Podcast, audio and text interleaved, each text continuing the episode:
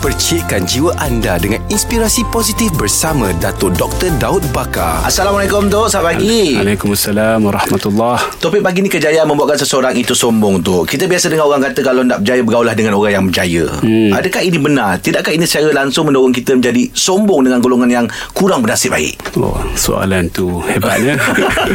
uh, pertamanya memang tidak dapat tidak kita kena bergaul dengan orang yang positif. Hmm. Orang positif ni orang kaya pun positif, orang miskin pun positif. Hmm. Dalam kemiskinan ada ada ada elemen gelombang positif. Hmm. Bila positif senang berjaya dan bila berjaya dengan positif kita tidak sombong. Uh, adapun orang yang kaya yang sombong itu negatif. Hmm. Ada juga orang yang uh, miskin, orang yang gagal negatif. Hmm. Jadi bagi saya bukan gulungan tetapi gelombang yang ada dalam masyarakat tersebut. Mm-hmm. Kita pernah bergaul dengan ramai orang, ada yang berjaya, kawan-kawan kita yang kandas yang teka, ya. tapi mereka positif.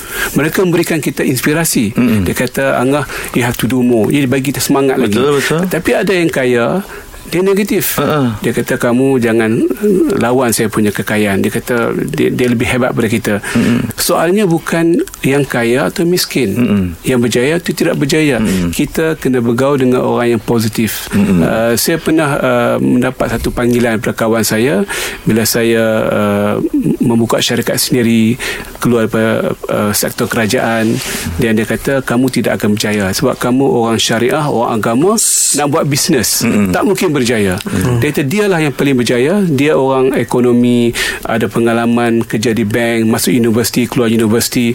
Saya kata mudah-mudahan kita semua berjaya. Hmm. Kemudian satu hari dia call saya, dia kata saya telah dibuang kerja hmm. dan saya akan menumbuhkan syarikat saya dia cakap macam syarikat saya juga mm-hmm. syarikat khidmat perundingan dan dia, dia kata dia akan lebih berjaya daripada saya mm-hmm. sombongnya dia oh, dia kata, I can be more successful than you because uh-huh. saya ada asal ilmu yang tinggi kamu orang agama orang syariah uh-huh. saja uh-huh. saya kata all the best to you tapi lama kelamaan dia juga gagal Hmm, dan, dan terlalu sombong. dan sebab tu sombong. Yeah. sebab kesombongan ni cepat menjatuhkan kita. Tidak ada kawan. Mm. tak ada kawan. Mm. seorang-seorang ya mm. sunyi.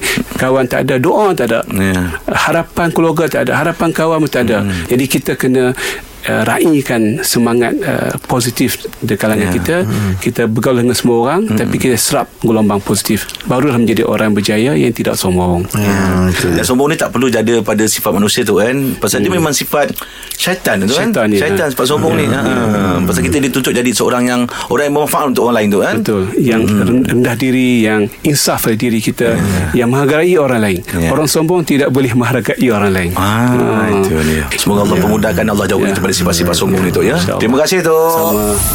Rakan Inspirasi bersama Dato Dr. Daud Bakar setiap Isnin hingga Jumaat jam 6.45 pagi bersama Jeb, Rahim dan Angah di Pagi di Sinar menyinari hidupmu.